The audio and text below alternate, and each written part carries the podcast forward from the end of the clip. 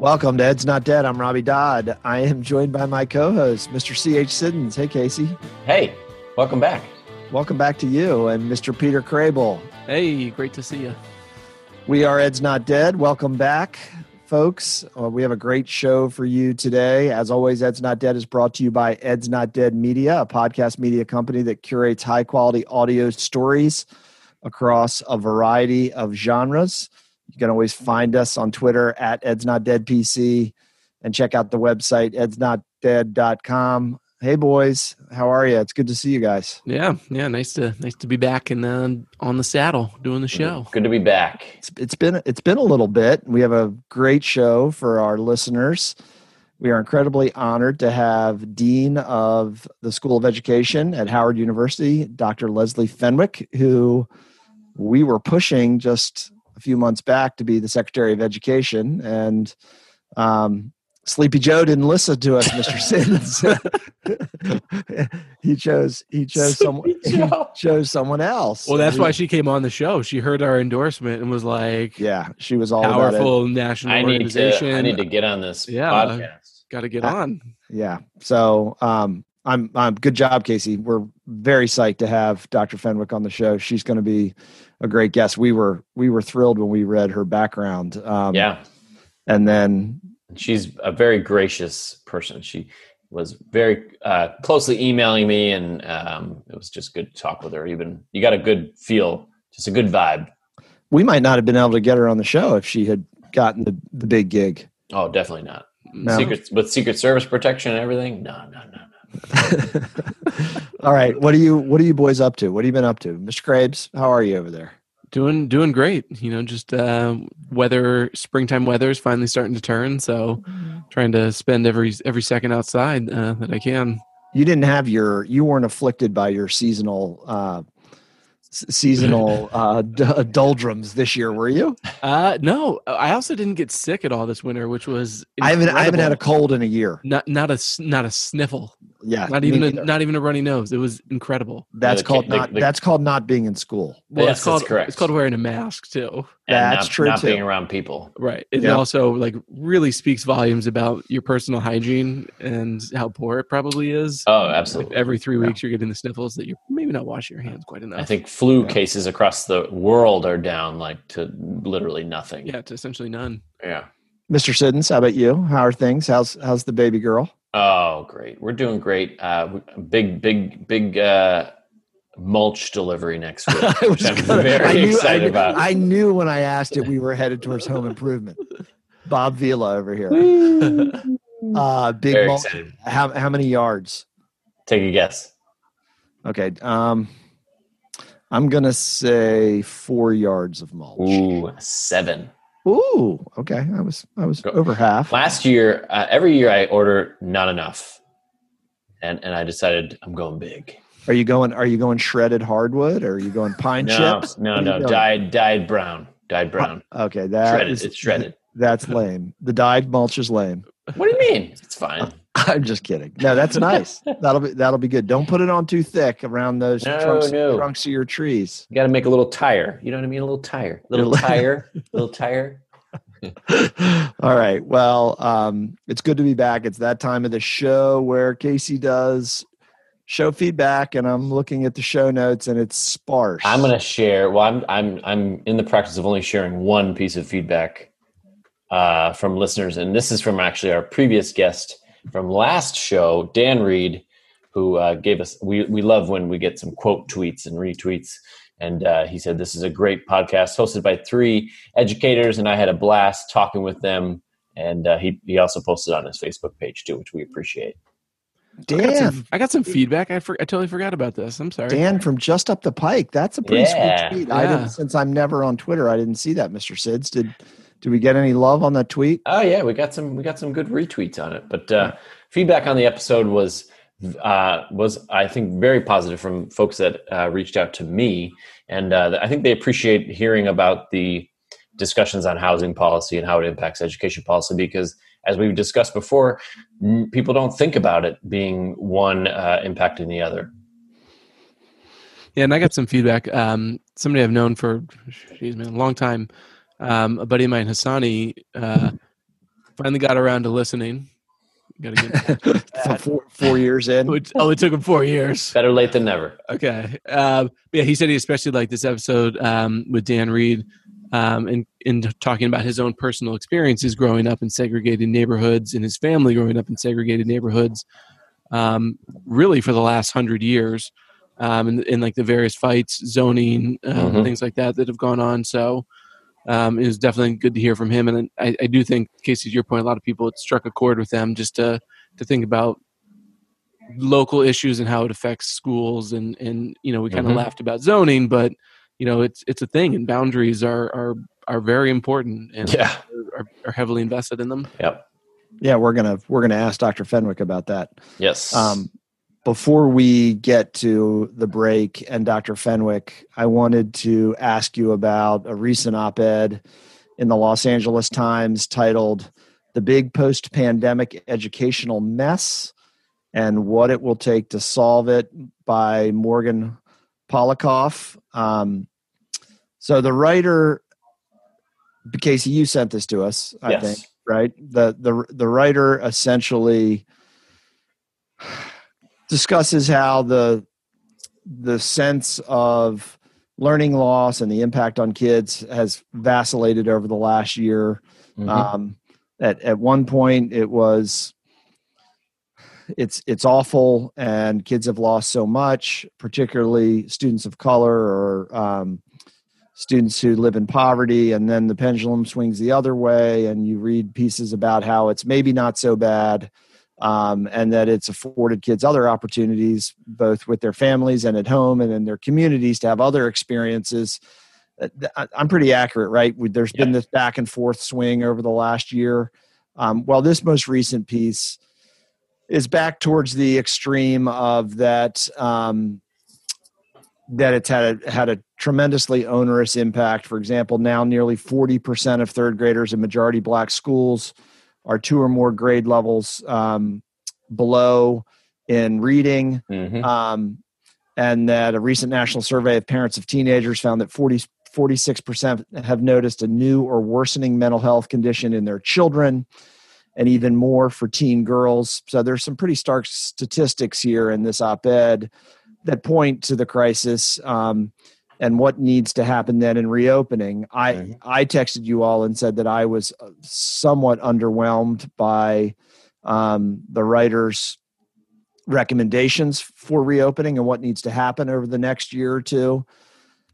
Well, they're pretty they're pretty light in details. Yeah, they're pretty light. so yeah. So the first the first thing that the writer says is that the federal government needs to have a more robust role in directing states and municipalities towards what works mm-hmm. uh, in in making up for learning loss, and then um, and then goes into three points. The first, uh, Casey, I know you're going to love this, and this is why I was surprised that you even sent the article. Ongoing measurement. I think we know what that means, right? Yeah. Yeah. Um, second, interventions. But, but, but with the first one, the, the ongoing measurements are not just standardized testing. It is it's measurement of student social emotional health and well-being as well. Okay. All right. So thank you for adding that. And then last interventions need to be targeted to those who need them most. I, I literally felt like i was a, i was back in the no child left behind era when i read these three. Um, this was this seems to me just to be a playbook that's kind of warmed over and rehashed. I want your opinion on on this approach to the next year or two, especially you, Casey, with what you've learned in your interviews on Pandemic Pass? Well, I, I think you know with the that the just to talk about the ongoing measurement. You know, I I have such problems with standardized testing, as you know, but but it but it will be standardized testing. You know, it will that, be right? standardized testing, and and just there needs to be. I've come around to the fact that there just there we need to figure out where our kids are when we come whenever we are fully back or whenever the the time seems necessary we need to get a sense of where our students are baseline data so we know where to move how and where to move forward. Um, i'm interested to see what that social and emotional health and well-being assessment would look like. Maybe it's not a traditional test but it, maybe it's it's the one-on-one conferences that we have with uh, uh, uh, more counselors hired in school systems or social service workers or um, social workers or things like that that we are going to hire or have more money to hire in schools to actually have these kind of conversations to figure out where our students are because the mental health and well-being of our kids is is is is not in a good place at, at present yeah, and Mr. I think Cra- Mr. Krabs? There, there was um, a couple points that um, stuck out to me. So, one sentence in particular, it said our educational systems are poorly designed from the standpoint of identifying what works and then providing it equitably to students and families. So, I, I am in agreement with that because I, I feel that way sometimes where I don't certainly don't have all the research, and the research that I do find, to be honest, is mostly as a result of this show that I have to like seek out and find that is that has made me and so I, when I think about educators across the country, I know that val, um, experience is extremely valuable. There is also research that clearly demonstrates specific things that are more or less useful. Um, and so then it, uh, there are also a sentence in here that about local control, and but it says although generally we do want local control, um, you know that state and national leaders must step in to provide clear and specific guidance on the best ways to spend the American Rescue Plan dollars to address the negative impact. So I think, and I, I texted this when we were kind of talking about doing it, and I think it's a slippery slope, right? Because you get into a course of accountability, you get into race to the top, you get into all the eggs in one basket. If you think about race to the top, of teacher accountability measures, progress, etc. And I think what I would like to see is like a menu of best practices mm. that state and local jurisdictions could choose from. We know that this works. We know that this works. We know that this works. A variety of things, and then they could choose which one they wanted to implement.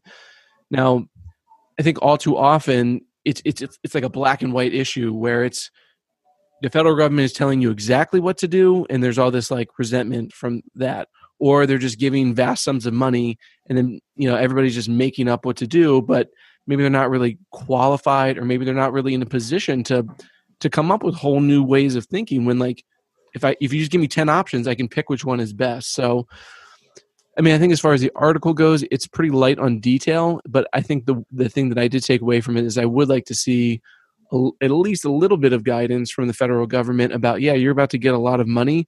Here are things that we know that work. Pick, pick which one works best for for your local school district. I also i'm also curious as to what the federal government could do. I m- mentioned it in our thread about something on modeling like the WPA, the Works Progress Administration, where you're sending people out to um, do the work that needs to be done to to improve our nation. And I think it's something that can be done if we if we hire recent graduates from high school and college to um, train them on on like mentorship and send them out into schools across the nation um, where they're working with kids after hours. So you, the kids are there for an hour, hour and a half after school or, or whatever, may, before school, whatever it may be, whatever the school district wants to be flexible in. But I think that one on one or at least small group um, uh, interaction is going to be very helpful given the fact that our students have been so isolated for the past year. How about incentivizing a whole new generation of teachers? See, that's yeah. where, yes, I, I mean, that's where I, I, I, I, I, it's, I quibble with this piece because with with the, the pandemic provided a certain margin to in my mind to address what wasn't working pre-pandemic. Yeah. What we can acknowledge right that the reason kids are disproportionately impacted by the pandemic is because they were already impacted by things that we don't do well pre-pandemic. Mm-hmm. So why aren't we why aren't we taking a bigger grander approach to changing schools yeah um, with an opportunity that you get once a century. Yeah. Um, to to rethink what we what we do, like you just mentioned, something something bold. Um, I mean, these are these what what what I just read in that piece could have come out of a school improvement plan. Yeah. Right. You're going to measure. You're going to intervene. and you're going to do it for a focus group of kids. Right. I, I so I just it just doesn't move the needle for me. And you know, Leslie Fenwick um, coming up next, she's going to talk about revolutionizing the school system. And one of the things that that I fear most is that when we do fully go back to school and you know business as usual, quote unquote, is that it literally looks exactly the same as before we left. Exactly. That is the that is And that scary. is scary. an insane thought, but Yeah. I kind of feel like that's where we're headed. Yeah. Yep. Yep. All all right. Um, check out this piece. It is by Put it in the show notes. you put it in the show notes. It's by Morgan Polikoff, um, who is uh, an associate professor of education at USC, is the author of Beyond Standards, the fragmentation of education governance and the promise of curriculum reform. Mr. Crable, it is not about curriculum. I just want you to know that. Okay. The kids are all right. we keep coming back to that every show. Mr. Crable's famous blog. Oh my god. What was it titled? It's not the curriculum dummy or student? Curriculum is not the answer. Oh, okay. Yeah, it wasn't that mean. Um, all right. Uh, don't go anywhere. Uh, we are incredibly excited to have Dr. Leslie Fenwick, the Dean of the School of Education at Howard University, when we come back.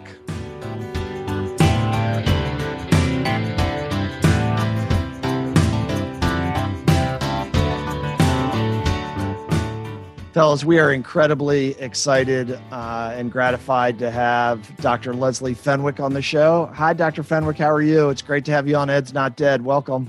Uh, greetings. Glad to be here. Please call right. me Leslie. All right, Leslie, let's get started. Uh, we are going to jump into the pandemic question. Uh, Casey Siddons actually has another podcast podcast called The Pandemic Pass, and he covers a lot of of things related to reopenings and learning loss.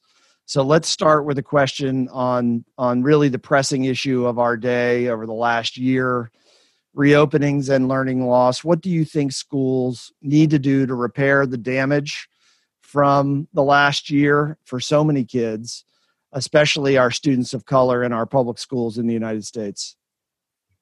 Well, first, um, I, I think I would respond to that in three ways. Um, first, it's a shame that we're here. You know, in the early 1900s, the US um, invested in the biological sciences. We saw that investment in K 12 schools and in higher ed. And so, what that meant for our country is that we have the world's best virologists, the world's best epidemiologists, um, the world's best immunologists, and the world's best public health service. And so, had our public health as a nation not been politicized, the nation's children and youth and adolescents and youth uh, and adults, we'd not be in this situation. Um, you know, this is the first time in the history of our country that we've closed all of nearly all of our schools, both K 12 and higher ed. So the first thing I would say is it's, it is a tragedy and a travesty, and we recognize this that we're in this place. The second thing I would say is, that, you know, I began my career as a fourth grade teacher and later was a middle school teacher. Um, I've taught students literally from kindergarten through the doctoral level. And one of the essential requirements of attending school, having school open, is that teachers and students feel safe. Yeah. They feel safe in the environment, whether that safety has to do with the school culture, the school climate, um, physical safety from harm. And that leads me to my third point. So we have to have a level of a, feeling of safety in schools. And, and, and, and, and then thirdly, right now we don't.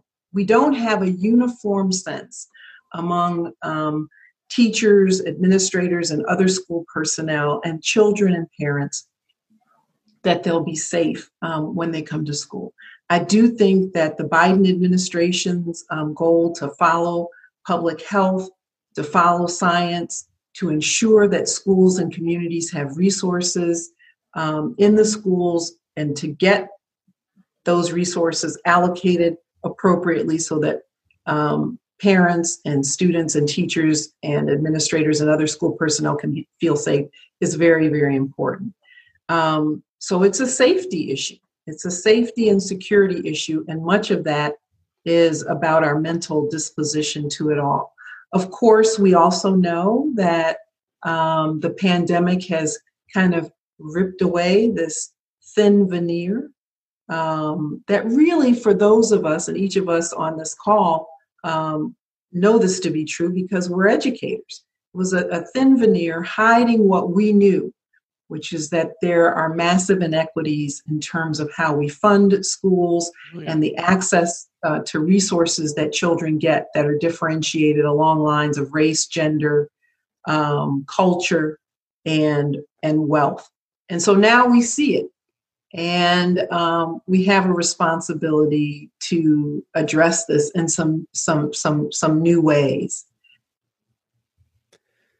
So, do you want to talk about some of the new ways? I'd love to hear your perspective on. yeah, um, I'd like to yeah. talk about yeah. some of those new ways. Um, you know, in my role as Dean in Residence at the American Association um, for Colleges of Teacher Education, AACTE, um, I had the opportunity to interview 13 um, leaders um, in higher education, um, in uh, the not in the foundation world, and also um, a group of executive directors and not for non for nonprofits that are devoted to equity that have had a history of uh, and, you know uh, addressing equity issues and so these were presidents and uh, CEOs and executive directors of Carnegie Foundation, Kellogg Foundation, Edutopia. Some of these were board members, um, uh, deans of schools and colleges of education from Clark Atlanta University and HBCU to Florida International University, which prepares the largest number of Latinx teachers for the country, to the Dean of uh, the Harvard Graduate School of Education, uh, to um, executive directors at the NAACP um, Excelencia in Education. I'm giving you an ex- example of some of the folks we talked to. I talked to, and I asked them, "Do we need a revolution to rectify what's wrong in public education. And to a T, these individuals, these leaders, um, said yes. I thought that they would hesitate at that word revolution. Um, in other words, you're not expecting a president of a foundation or board member to say, yes, revolution. Maybe, you know, academics, maybe those of us in the trenches of education would say, yes, we need a revolution but there was broad, wide, and uniform um, realization by these individuals who are largely outside of education but attached to our enterprise that unless we change some of the foundational assumptions that are guiding what we do, we're not going to get something new. So, what does that mean? We need to reanalyze how we're funding K 12 education and why we have um, in higher ed, uh, students still paying for tuition primarily um, from student loans. We need to reanalyze um, how we deliver our curriculum, a curriculum that is primarily uh, white in authorship, content, and imagery. We need to reanalyze and probably and recommit to a race equity agenda that centers um, Black and Latinx and other um, students of color and people of color. We need to ditch uh, this deficit model um, and embrace an asset model um, around research and commentary about Black uh, communities and Latinx communities, other communities of color, and those that have been marginalized.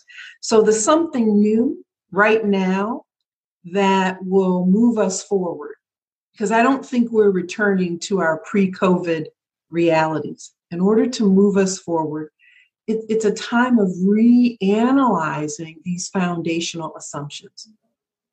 Who are we? What are we trying to do? And where are we trying to go?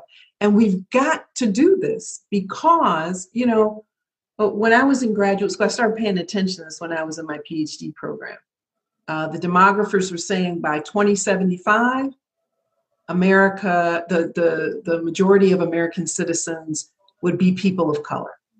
Before I could get out of graduate school, and it didn't take me 10 years, you know, it took me, they had dropped it to 2055. Yeah. I'm talking about in the 90s. They had dropped the prediction to 2055. And then when I began my career, you know, in, in the early uh, 90s as well, as a uh, faculty member, a junior faculty member, um, it was 2045. Mm. And I say, and now the prediction is 2024, and I really say it's 2020. We're we're here. I mean, we're we're past here, um, and we see this right. So each of us has been in schools as teachers and administrators. So you know, in 2015, um, for the first time in the history of public schools, the majority of our student population nationwide um, became students of color. That same year, the majority of the public school population, um, students, the majority of the student population was from families that were experiencing poverty. Okay, so the majority of public school students are students of color, and they're also students from families um, experiencing poverty. We're seeing, we knew that in K 12 a lot of times we put up these um, artificial walls between K 12 and higher ed and talk about the two contexts, like they don't impact one another. But now, for the first time, um, in 2017 18 academic year, um, the majority of students who are in public colleges and universities, which are about half the nation's uh, colleges and universities, are non white. So we're seeing that mirroring, that, sh- that demographic shift. And in the 2018 19 academic year, in 12 states, Puerto Rico and DC, the majority of college students attending public institutions were non white students. So, th- this demographic shift that we're experiencing, it's going to make us re-examine some of our foundational assumptions about who gets educated, who we're going to invest in, who we care about, making it into a productive um, civic uh, life. One of one of the things that uh, that I've been thinking about a lot is, and, and, at where I work, we have a teacher academy, and, and in my high school, it's one of the most diverse high schools in the county. And I'm glad to have this teacher academy because it needs to be in our school because we're we need to create a pipeline for teachers who are who look like the students that we serve. Um, you've written extensively about the need to diversify the teaching workforce. We're currently at like 80% white teachers. Um, and, and what do you what do you feel like in your research and your work? What are the biggest barriers facing educators of color and, and how can we build what are the things that we need to do system wide federally statewide to have a teaching force that more accurately reflects the diversity of our country? I think this is such an important question again given the the uh, you know the demographic profile of k-12 students and higher education students and the emerging demographic profile. We know, just as you said, Casey, there's this huge demographic mismatch between um, the school personnel, principals, and teachers who serve students. So let's pretend for a minute we're going to go and uh, across the country and go inside um, inner city, go inside urban centers into inner cities. Um, 73% of teachers in inner city schools are white. If yeah. you come out of the inner city but stay in an urban uh, center, about 91% of teachers in urban um, schools are white. And we can do that same exercise with principal leadership, and the and the and the the uh, the uh, statistics are comparable. The majority, the, about 62% of um, inner city principals are white. Mm. So um, one one of the things we know from the research is that academic and social benefits accrue to African American and Latinx students when they're in highly diverse staffed schools. They're less likely to be misplaced in special education, more likely to be tested for gifted education, more likely to graduate high school in four years, and less likely to be expelled. Um, we now have almost you know 40 50 years of research longitudinal studies that show that um, African American teachers elicit in certain grades um, higher performance on mathematics and uh, English achievement on standardized tests, uh, college matriculation rates, um, uh, high school graduation. So we have the data, the quantitative data and the qualitative data to say that diversely staffing our schools helps students. Um, now, all students too. All students. Yeah, Robbie's talked about it, where it's like it not not only benefits our students of color, but our white students as well. Absolutely, um, for for a whole host of reasons. One, it teaches all students that knowledge generation, creativity, intellectual ability does not reside in one group of people. It's the work of all groups of people. So that modeling of intellectual authority um, being in, in, in diverse people is so important to all students. Um, now, how do we get there? How did we get here? And then how do we get to the place where all of our students are seeing these diverse models of intellectual authority? Um, in order to answer the question about how we got here, we have to go back to the Brown decision. So um, prior to Brown, Thurgood Marshall, who we all know um, was one of the crafters, uh, the creators of this new jurisprudential theory that won Brown, um, Marshall knew, as did the NAACP, that with Brown, the likelihood of um, black teachers and principals losing their jobs was high. Remember, Brown did not say close all the black schools. Brown said separate and equal had no place in public education in the United States of America. So, what happened on the tail end of the decision, the only jurisdiction that immediately desegregated was Washington, D.C. And some say that's why we have Northern Virginia, but I won't get into that kind of whole history. But Washington, D.C. schools immediately desegregated, the only jurisdiction in the country. For at least um, 25 years, 30 years, we had resistance to the Brown Decree in the 17 dual system states, which meant that school officials, state officials, from governors to mayors to school boards to superintendents, were fighting um, the true integration of students and um, teachers and principals. So black schools were closed in most jurisdictions, and black principals and teachers were summarily fired, dismissed, and demoted. And it's that history. Something like 40,000? It was really more than that. I, I've written a book um, that should, I'll be able to more formally announce, um, I think this summer. Um, and the title of the book is Jim Crow's Pink Slip Public Policy and the Decimation of Black um, Principal and Teacher Leadership in American Education. I know Ooh. that's a mouthful. yeah. look, look, look how, look how, look how we'll excited just, Casey's We'll just say we'll just say Jim Crow's Pink Slip for right now. But I trace that history because the research literature has been hesitant to link that history that history that was a purposeful constriction of the Black educator pipeline. I talk about the strategies used, the numbers which have been underestimated in the literature, um, and how that explicitly links to now. So, this history, post Brown in the 17 dual system states, we've not recovered from. You know, prior to Brown, about in the dual system states, 35 to 50% of, of educators were uh, were black, were African American. There's no state today that approaches that percentage um, in terms of representation in the principalship or the teaching force. So if we look nationally, what do we have about, uh, Robert, about 14,000 superintendents, less than uh, 3% are African American. That's great. If we look at the nation's uh, 93,000 or so principals. About 11% are African American.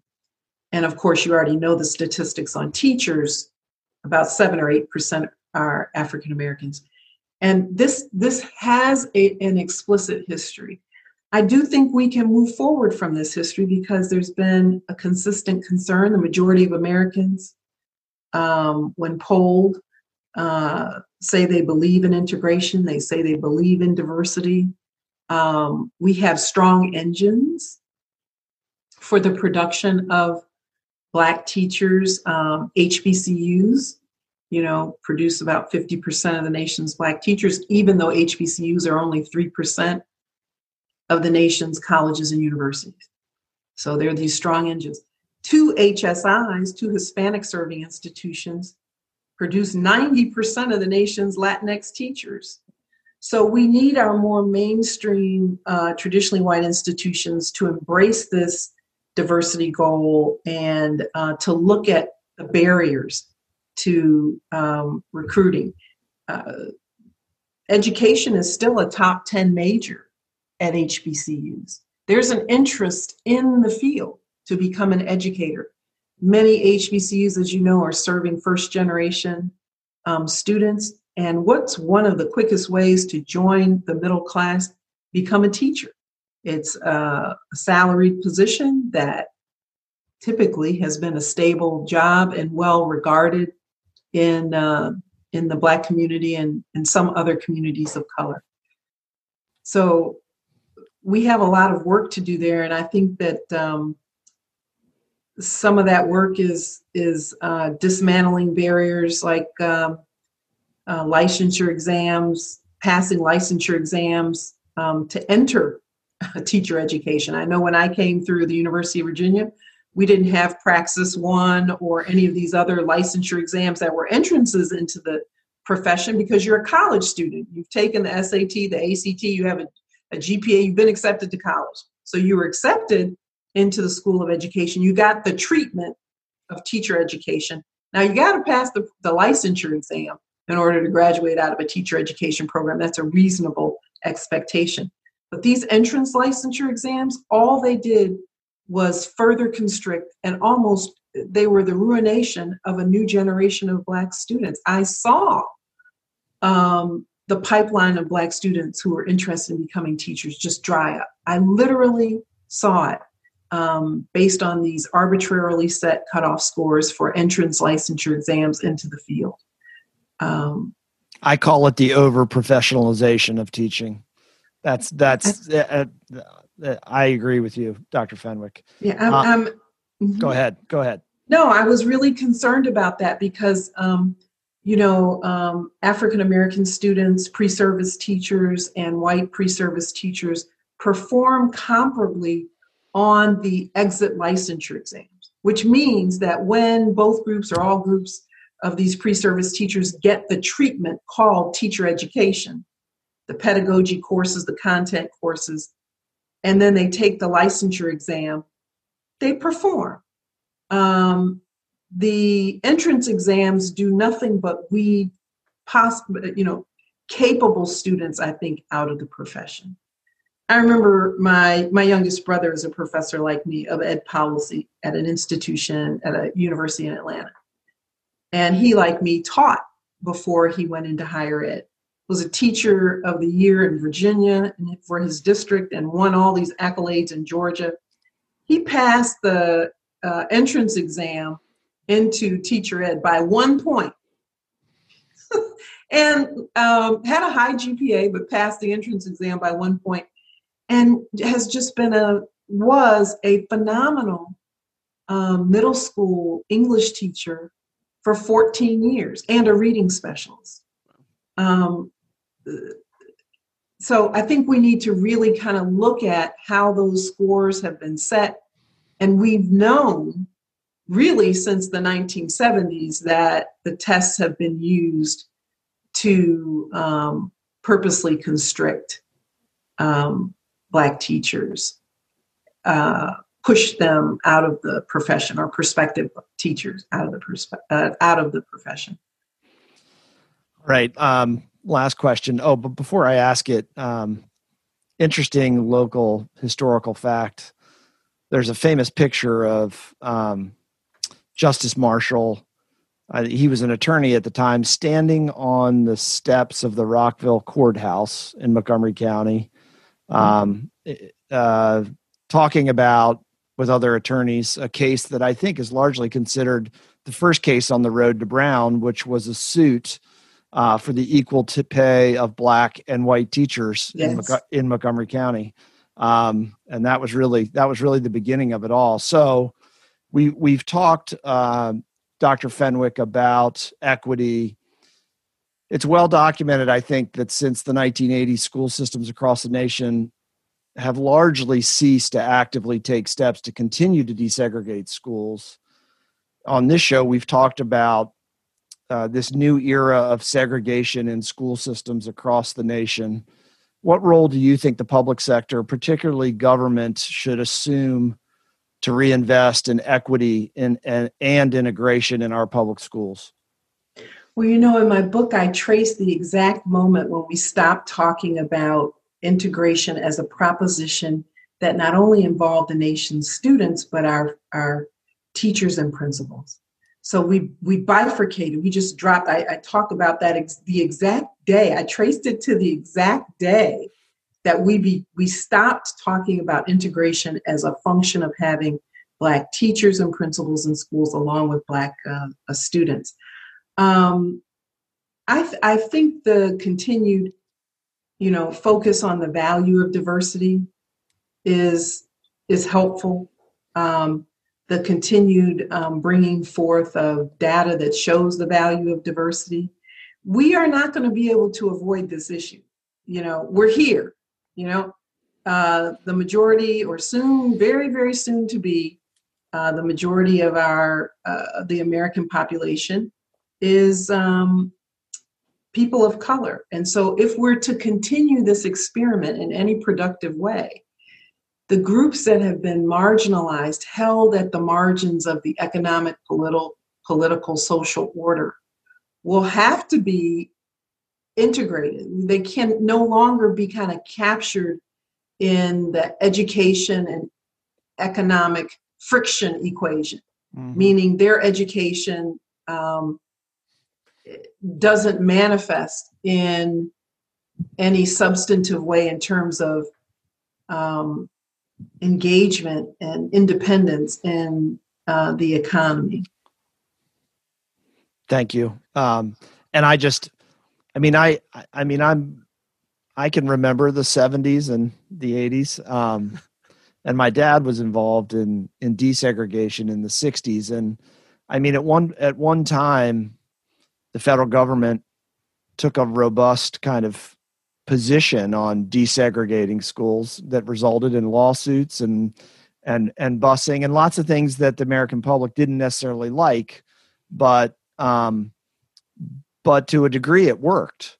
Uh, and it just doesn't seem to me that the political will exists much anymore, whether it's a boundary analysis um, uh, or the creation of magnet programs, or the, there's very little that seems to be done now, and um, we've talked a lot about that on the on this show. I really think it's it's about you know when you listen to some of Johnson's speeches on these topics, it was about it was about a moral commitment, mm-hmm. um, kind of a high-minded commitment to what we wanted to see America be, or at least project to the remainder of the world. Uh, I think we're in another one of those places where we can reignite this moral commitment um, because we're not going back. So we're going towards something. So, what is this something that we're going to create? Um, and I, my hope is that um, that we that we're able to ignite that kind of common um, that co- uh, common commitment to a public good that's my hope. um, I know the last election um, showed that we still have a uh, great deal of um, divisiveness in our country around um, issues that are related, quite frankly, to race and racism. Mm-hmm. And this un, this this um, spoken and unspoken, more often now spoken notion that the country, its resources, even its history, its story belong to certain people and not other people. And any tinkering with that story, any tinkering with that those resources um, suggests that ownership um, does not belong to all of us. Yeah, the coalition well that cha- the, the coalition that changes it needs to be diverse for the first time yeah. ever. It has to be. yeah. And that's really yeah. I think that was the the beauty of Black Lives Matter. Right. When when those images were all these young people of every hue. I mean, certainly led by you know the, the concept, the leadership, the revolutionary thought, the courage was the black women who founded Black Lives Matter. And um, were unrelenting in what they had to say in the movement. And then all their ability to gather people of all hues and center them. It's just brilliant. Uh, their, the movement and those women, their leadership strategy needs to be studied so mm. deeply. It wasn't just, you know, I think about when I think about the women that uh, uh started Black Lives Matter, because that's the that's the movement we're living in, right? That's the era. Um, they are comparable to uh, Charles Hamilton Houston and Thurgood Marshall and James Nabrit. What was so amazing about then those black men? It wasn't just their moral commitment to desegregating society. It was the fact that they evolved new jurisprudential theory. They made up new theory to convince this court of nine white men who didn't want to who didn't want to go this way but had to be convinced because they came up with a new way of interpreting the law and really when you read more about marshall and nabrit and and uh, charles hamilton houston they were intending brown to be a stab in the eye with an ice pick of white supremacy that's really what they were going after now we've pasteled that history, make it all nice and clean and, and moral commitment, which was true. But there was a deep strategy here. And the women that started Black Lives Matter, it wasn't just screaming Black Lives Matter. There was a deep strategy there that I think needs um, unpacking. Their theory of action, their uh, their leadership theory, um, which has produced a new moment in the world. Just uh, it's absolutely amazing. Yeah. So I think I think there really is an opportunity to activate or continue activating this moral commitment to the to the right way. All right. Um, Thank you, Dr. Fenwick. Now is the time that we've all been waiting for, which is the Casey So you call me Dr. Fenwick, we have to call you Principal Dodd. That's right. Hello, Principal Dodd. Hello, Principal Dodd, and Vice should, Principal. I, I wouldn't be. I wouldn't mind being called Dr. Dodd. Uh, you, okay, you, should, you, should, call him uh, Bobby Dodd. Bobby Dodd. well, it's it's the doctor is new enough for Robbie that he still thinks everybody should call that's him right, that. That's right. Okay. All right. This, this is what always happens. All right, Leslie. Um, this is the time of the show where Casey does his infamous quiz. Are you ready? I am not ready. You're going to do I'm a great. Scared, but no, I'm going to no. go ahead. I got my pen in hand. All right, all right. You you were a fourth grade teacher. You'll be fine. You're going to do great.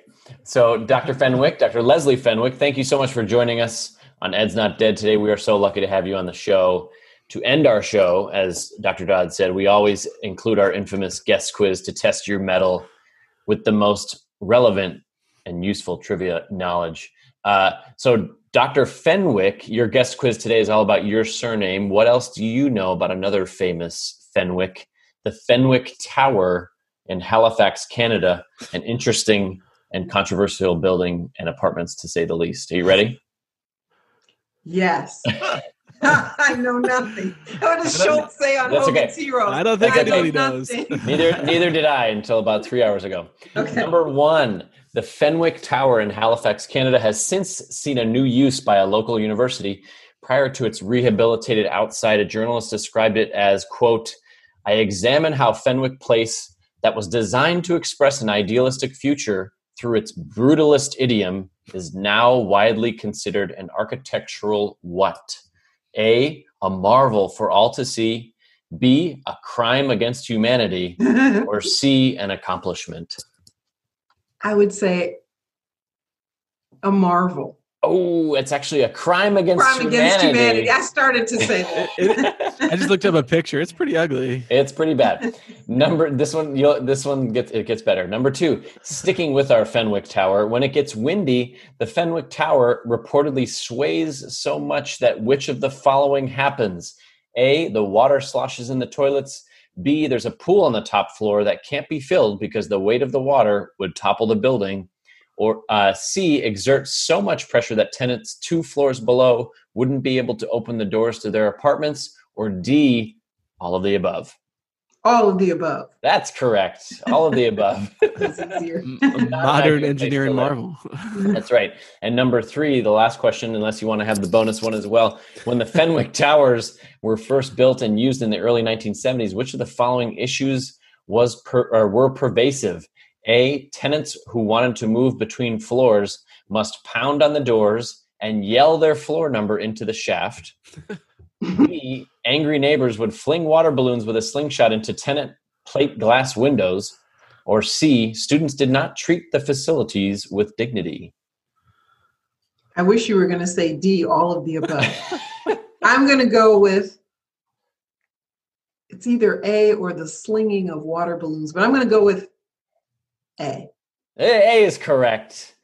The elevators were run by an operator at all times, and apparently, you had to shout into the shaft to get the elevator to come to your floor.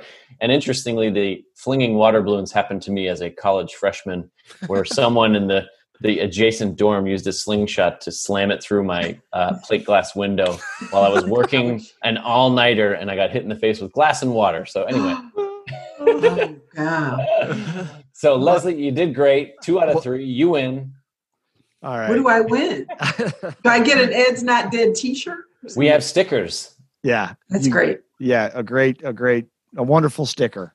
Um, I like stickers. uh, thank you so much, uh, Dr. Fenwick. Uh, Casey, I thought you were going to ask uh, a very famous fly rod. Uh, I have one. Yes. Is you Yes. know that you know that Fen- I Fen- do. the Fenwick the Fenwick company makes fly rods, and uh, I have a Fenwick fly rod. So um, I thought I thought you were going to go go outdoor gear, but you didn't. I, I, I had a I had one question about it's called the Fenwick number in hockey, but I don't understand it, so okay. I went with something else.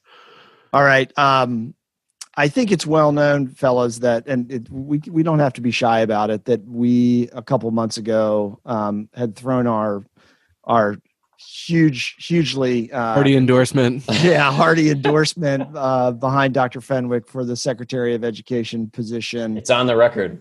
Yeah, we were we were really excited, and um, we just want to congratulate you, Leslie, on on being um, so highly considered for that position. Uh, it, when, when we read about you, that's you know we automatically a wanted you to get the position, and B, B wanted to get you on the show. So uh, so you. congratulations on that. but if you had gotten it, we wouldn't have we wouldn't have been able to have you. I know we wouldn't have been able to book her; she would have been too big time for us. Well, well, now if it if it happens in, at some future point, with maybe even another administration, we Hey, have a connection. we, we got Right. the ins. Yeah. the vetting process was amazing, so um, exhilarating and amazing. I bet.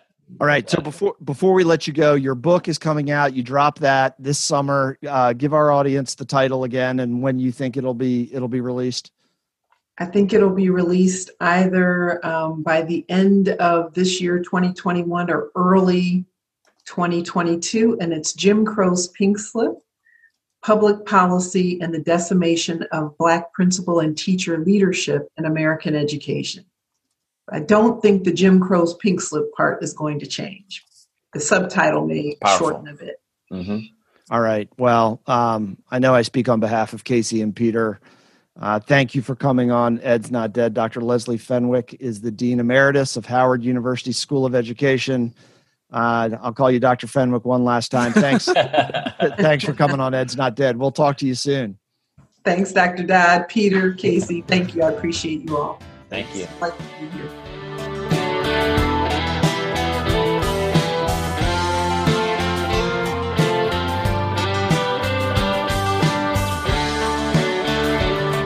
Welcome back to Ed's Not Dead. I'm Robbie Dodd. I'm still your co-host. Well, that was an incredible interview. Thank you, Mr. Siddons, Mr. Crable. Uh, I don't know why I'm thanking you, Peter. Uh, Mr. Siddons, that was a great get. Dr. Fenwick.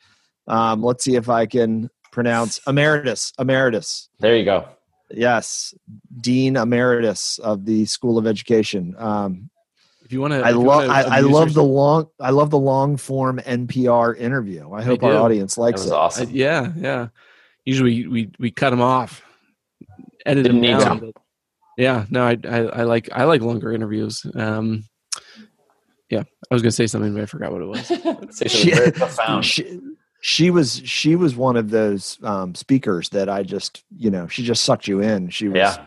so incredibly knowledgeable, and um, I am a bit surprised that she didn't get selected as the as the Secretary of Education. Yeah, I agree. I agree. She would have been a great Yeah. addition. Yeah, I think Yeah. the only She- thing we have to do is now we have to interview Secretary Cardona. That's right. That's right. We compare did- apples to apples, you know. That's we, true. we we we do need to do that. Um, Navigate the bureaucracy of uh, Department of Ed communications team. I'll work on it. There you go. Do it, yeah, Casey. get, yeah, I mean, I email emailed that. Betsy DeVos every week. Nothing. find us find us jobs. I haven't even I haven't even said. uh God, I just realized that we haven't said the phrase "Dear Betsy" in quite a while. It's kind of it's kind of dropped from our.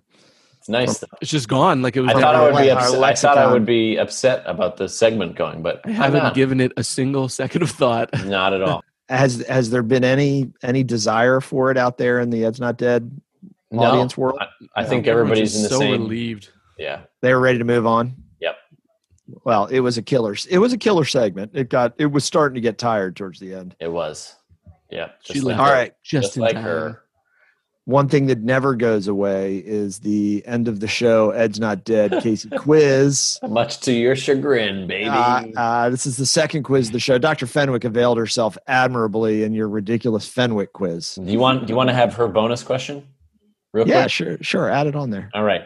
Uh, I'll just say it right here. The Fenwick number was named by Matt Fenwick, a blogger from Alberta in 2007. The Fenwick number is a sports statistic model that helps predict scoring in which sport. Hockey.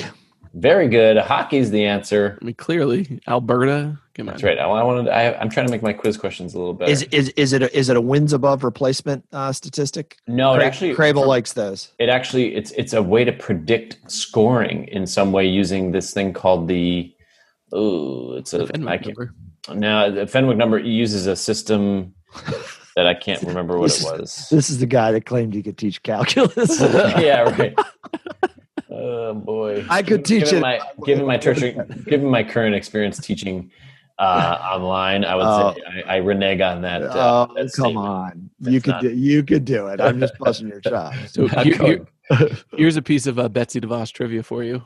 Ooh. How much money did she make in her four years um, in Trump's cabinet? With Blackwater, With, Zero. with whatever. with, outside of her federal government salary, yeah, just her outside business, whatever. jeez. uh, through through the, her inheritance of Amway, I would assume, and investments. I'm gonna say four years. I'm gonna say 200 million. Four hundred million. 225 million. Wow. Yeah. Robbie knows how the high flyers roll. Man, She knows about compounding interest. There you go. There you go. I'm sure she Two, gave 200, two- 220 20 million for four years of denigrating public institutions. Yeah. The, the other, I just, I just looked her up and then just hit news. And the other top one was they, they made decisions on student loan forgiveness in 12 minutes. Ah, there you go. So, Oh, nice. Not surprising at all. nice. Anyway, that makes me a little upset. So let's go on to nicer things. All right, let's go with the quiz. All right. So, Dr. Dodd, since you answered my bonus question correct the first time, you get to pick. Do you want quiz A or quiz B? Oh, that's informative. Uh, well, let's go with quiz A. All right. All right. Number one. Who this is a current events quiz, by the way. Okay. All right. Crable's good. Crable's good at these. Multiple choice. Number one. Who is confirmed as the new Secretary of the Interior, becoming the first Native American ever? No, it's for Robbie To sorry. become a presidential cabinet member. A. Marcia Fudge. B. Deb Haaland. Or C. Jennifer Granholm. That would be B, Deb Haaland, and I had correct. I had no idea until Crable said it. See, that's what you get. And you You know, thought it in was a class- shout out. I thought you just shouted it out. You didn't No. say. Uh, I did know I did know she was Native American, but I, I can't. I'm not really great with the names. Well, there you go. You got it. It's, it's, it's the kid in class that yells out the right answer. You know what I mean? everybody Number two. Benefits. Number two, airplanes were grounded and schools were closed as the largest dust storm in a decade swept across which country? A. Argentina, B. China, or C. Somalia. This is for Crable. No, this is for you, Dr. Dodd. Oh, I thought it was for Oh. me. Sorry. Uh, oh, so you were Oh, I get he- I'm getting B. I'm getting quiz A and he's quiz getting quiz Correct. B. That would have been helpful to explain. I apologize. Yeah. I thought Teacher sit-ins. I'm And how are, how are we comparing our scores? These are different quizzes. Okay. Uh, by I'm- points uh, China, Argentina. or Somalia. Ooh, uh, Argentina or Somalia. Patagonia is in Argentina, Patagonia. and it's summer. It was summer there. When is it? This is recently, Yes. Just this past week. but I I picture Somalia as fairly arid. Um, I think I'm going to go Somalia. It's actually China. Uh, the desert near adjacent Mongolia is slowly creeping in Ooh, uh, because Is it of Gobi? development. Because of development, it might be the Gobi Desert. it's the um, steppe. Number three, Russia recalled its ambassador to the U.S. after President Biden called Russian President Putin a what in a TV interview? A, a grifter, B, a killer, or C, a liar. Ooh, what did Sleepy Joe say? Just I think taking Joe's uh Joe's age here on this one. I'm That would be going. I, I'm going to go. I'm going to go. Um, I'm just going to go with liar. Ah, incorrect. It's killer. Call him a killer. And I was uh, going to say killer, but I I don't know. I'm feeling a little. well. It's okay. Let's see what Mis- Mis- Mr. Krabs does on quiz B. Three for Okay. three. You ready? I, I basically was 0 for three because I stole Crable's first answer. No, you got one for three. You got one for Still three. got one. All right. All right. All right. Dr. Crable, the Fagradals mountain volcano Iceland. in blank 6,000 years. erupted after being dormant for 6,000 years. Oh come on! I would. Chile? known. Argentina or Iceland? Reykjavik. Oh, Reykjavik, Iceland. Iceland. is correct. Number two for that you. drone footage is uh pretty dope. amazing. Yeah, how it's did how did it not get taken out? Yeah, by I'm the like, lava? I- it went through lava. That's It's not a thing. literally that not drones do. possible. Lava, dude. lava. hot magma. I knew it. Liquid hot magma. Doctor Uh, Evil was coming. Number two, for a fourth year in a row, what country was named the happiest country in the world in the UN World Happiness Report? A. Sweden, B. Finland, or C. France? Finland. Correct answer is Finland. Two for two. That's right. And number All right, I three, lost. I know number three, which Finland. item was released from the International Space Station, becoming the heaviest single piece of garbage ever jettisoned from the station? Is it A, the HAL 9000 computer, B, a weather satellite, the hell, not that. That's a lie. B, a weather satellite, or C, a battery pallet? a battery pallet? That's a lucky Correct, guess. a battery pallet. He did not know that. That sounded good. So I have two bonus questions just in case. Do you want to hear them? They're sports Yeah. related for I'll you. get 'em. sports I'll get Oh, 'em both. sports. Okay. I, now I'll hold get on. them both right. Don't worry. No, you're gonna- I'm gonna you're- put Robbie to shame today. You're gonna ask. do you want me to ask them separately, No, we, no, we shout them out. yeah. simultaneously? Okay. Yes. First question. This university was forced to pull out of its N- let, let me finish the question. Forced to pull out of its NCAA tournament game with the Duke. University of Oregon after VCU. reporting multiple Oh, positive cor- coronavirus tests. What did you say? VCU. DCU. VCU is correct. And the What? last one is something you probably don't know. Ryan Fitzpatrick is the new quarterback for the Washington football team, giving him a chance to start and throw a touchdown pass for a Ninth team. record. He How went to- he many went to- he NFL went- teams? Nine. Nine, and he went to Harvard. Nine is correct. Mr. Crable runs the board. Booyah. Highest ever score in the Wonderlic. Wowie, wow, wow. he did wow. have the highest Wonderlic score, didn't he? Yeah. I don't know what that is. He he uh, his he he It's a throws, standardized assessment. A standardized assessment, Casey. That's all you need to know. he throws a lot of pickles for somebody who had a good Wonderlic score. a lot of pickles. doesn't he? He does. He does. He uh, he's he's he, he wouldn't be my pick, Mr. Krabs. How do you feel about that? Oh, it's. Uh, I mean, It's yeah, okay. yeah, it's fine. Yeah. For a year, who cares? He he does a he does a really fantastic post game interview. He does, and he's got a He- great beard. He does have a great beard. Um, No. Something to be All right. for that. Mr. Siddons, great quiz, Mr. Thank you. Thank great, you. Mr. Krabs was Mr. Krabs was on his A game tonight. Yeah. Doesn't, doesn't usually happen. Man, oh man. That was that was Proud of that you was- guys. That was impressive. Those were those were good. Can we do like can we do an all sports quiz at one point in time so I can like like like like uh mainstream sports or like like uh, No, not like rif- sh- rifling and and and uh, no, no shuttlecock. no we sh- want we we want we want mainstream sports. So me and me and Mr. Crepes can go head to head. So no curling questions. No curling questions. Okay, got it. Okay, I, I will work on it with Okay. my my massive sports quiz acumen. You have a lot to draw back on. I have a huge, huge file folder back there. All right, fellas. When this when this episode comes out, we will be in spring break. I know. I know both of you are pretty stoked to have a well deserved week off. Uh, so excited. before we before we close the show, any any big plans other than the seven yards of mulch that you have to spread? So excited. Uh, no news. Just excited.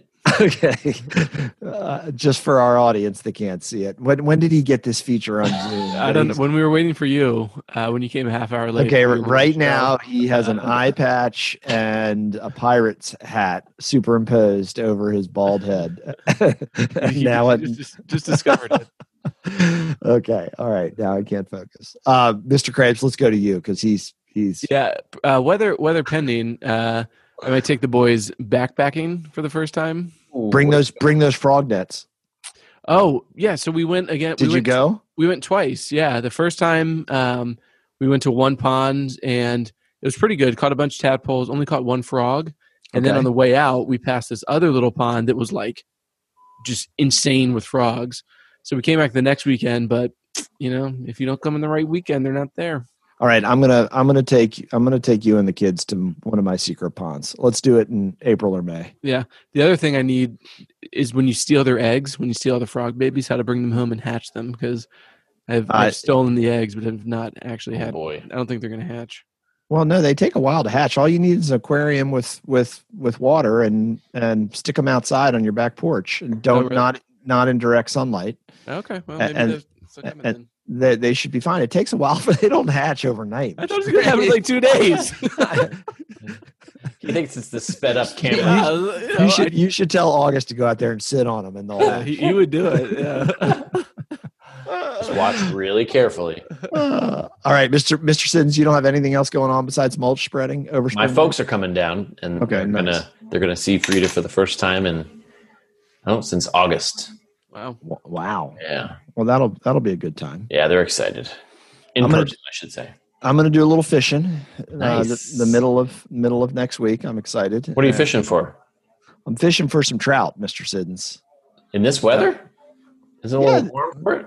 No, this is trout season. March, Okay. March, April, and May. That's Okay. the, the three three best months. By June, it gets a little warm. Yeah. Um, yeah, I'm going to be out in the mountains, so I'm I'm excited about that. I'm going with my buddy Jerry, Nice. and I'm going to outfish him, and it's going to be fun. Nice. All right, as always, um, Ed's Not Dead is brought to you by Ed's Not Dead Media, a podcast media company that curates high quality audio stories across a variety of genres. Before we get off, Mr. Sid's pandemic pass update. One more interview, one more show. It's coming out next Thursday. Big guest. Tune in. I thought it was going to be today. It's not. It's next Thursday. Last Next- one. next Thursday. Big Thursday, guest. Thursday the what? You got a date for us? Thursday. Whatever next Thursday is. All right. I, I just so happen to have my Outlook. Uh, so let's say Thursday the April first. first. Yeah. Oh, not All right. April Fool's Day. You're not. You're not. well, let me tell us. you. Let me tell you who the guest is? Yeah, but last last episode it was going to be a surprise. I thought. Well, do you want to know, or do you want me to? Not? I, I'll. T- I can say it now. Yeah, say it. Well, it's going to be Zaretta Hammond. Oh, you're Big lying. get. Big get. Big get.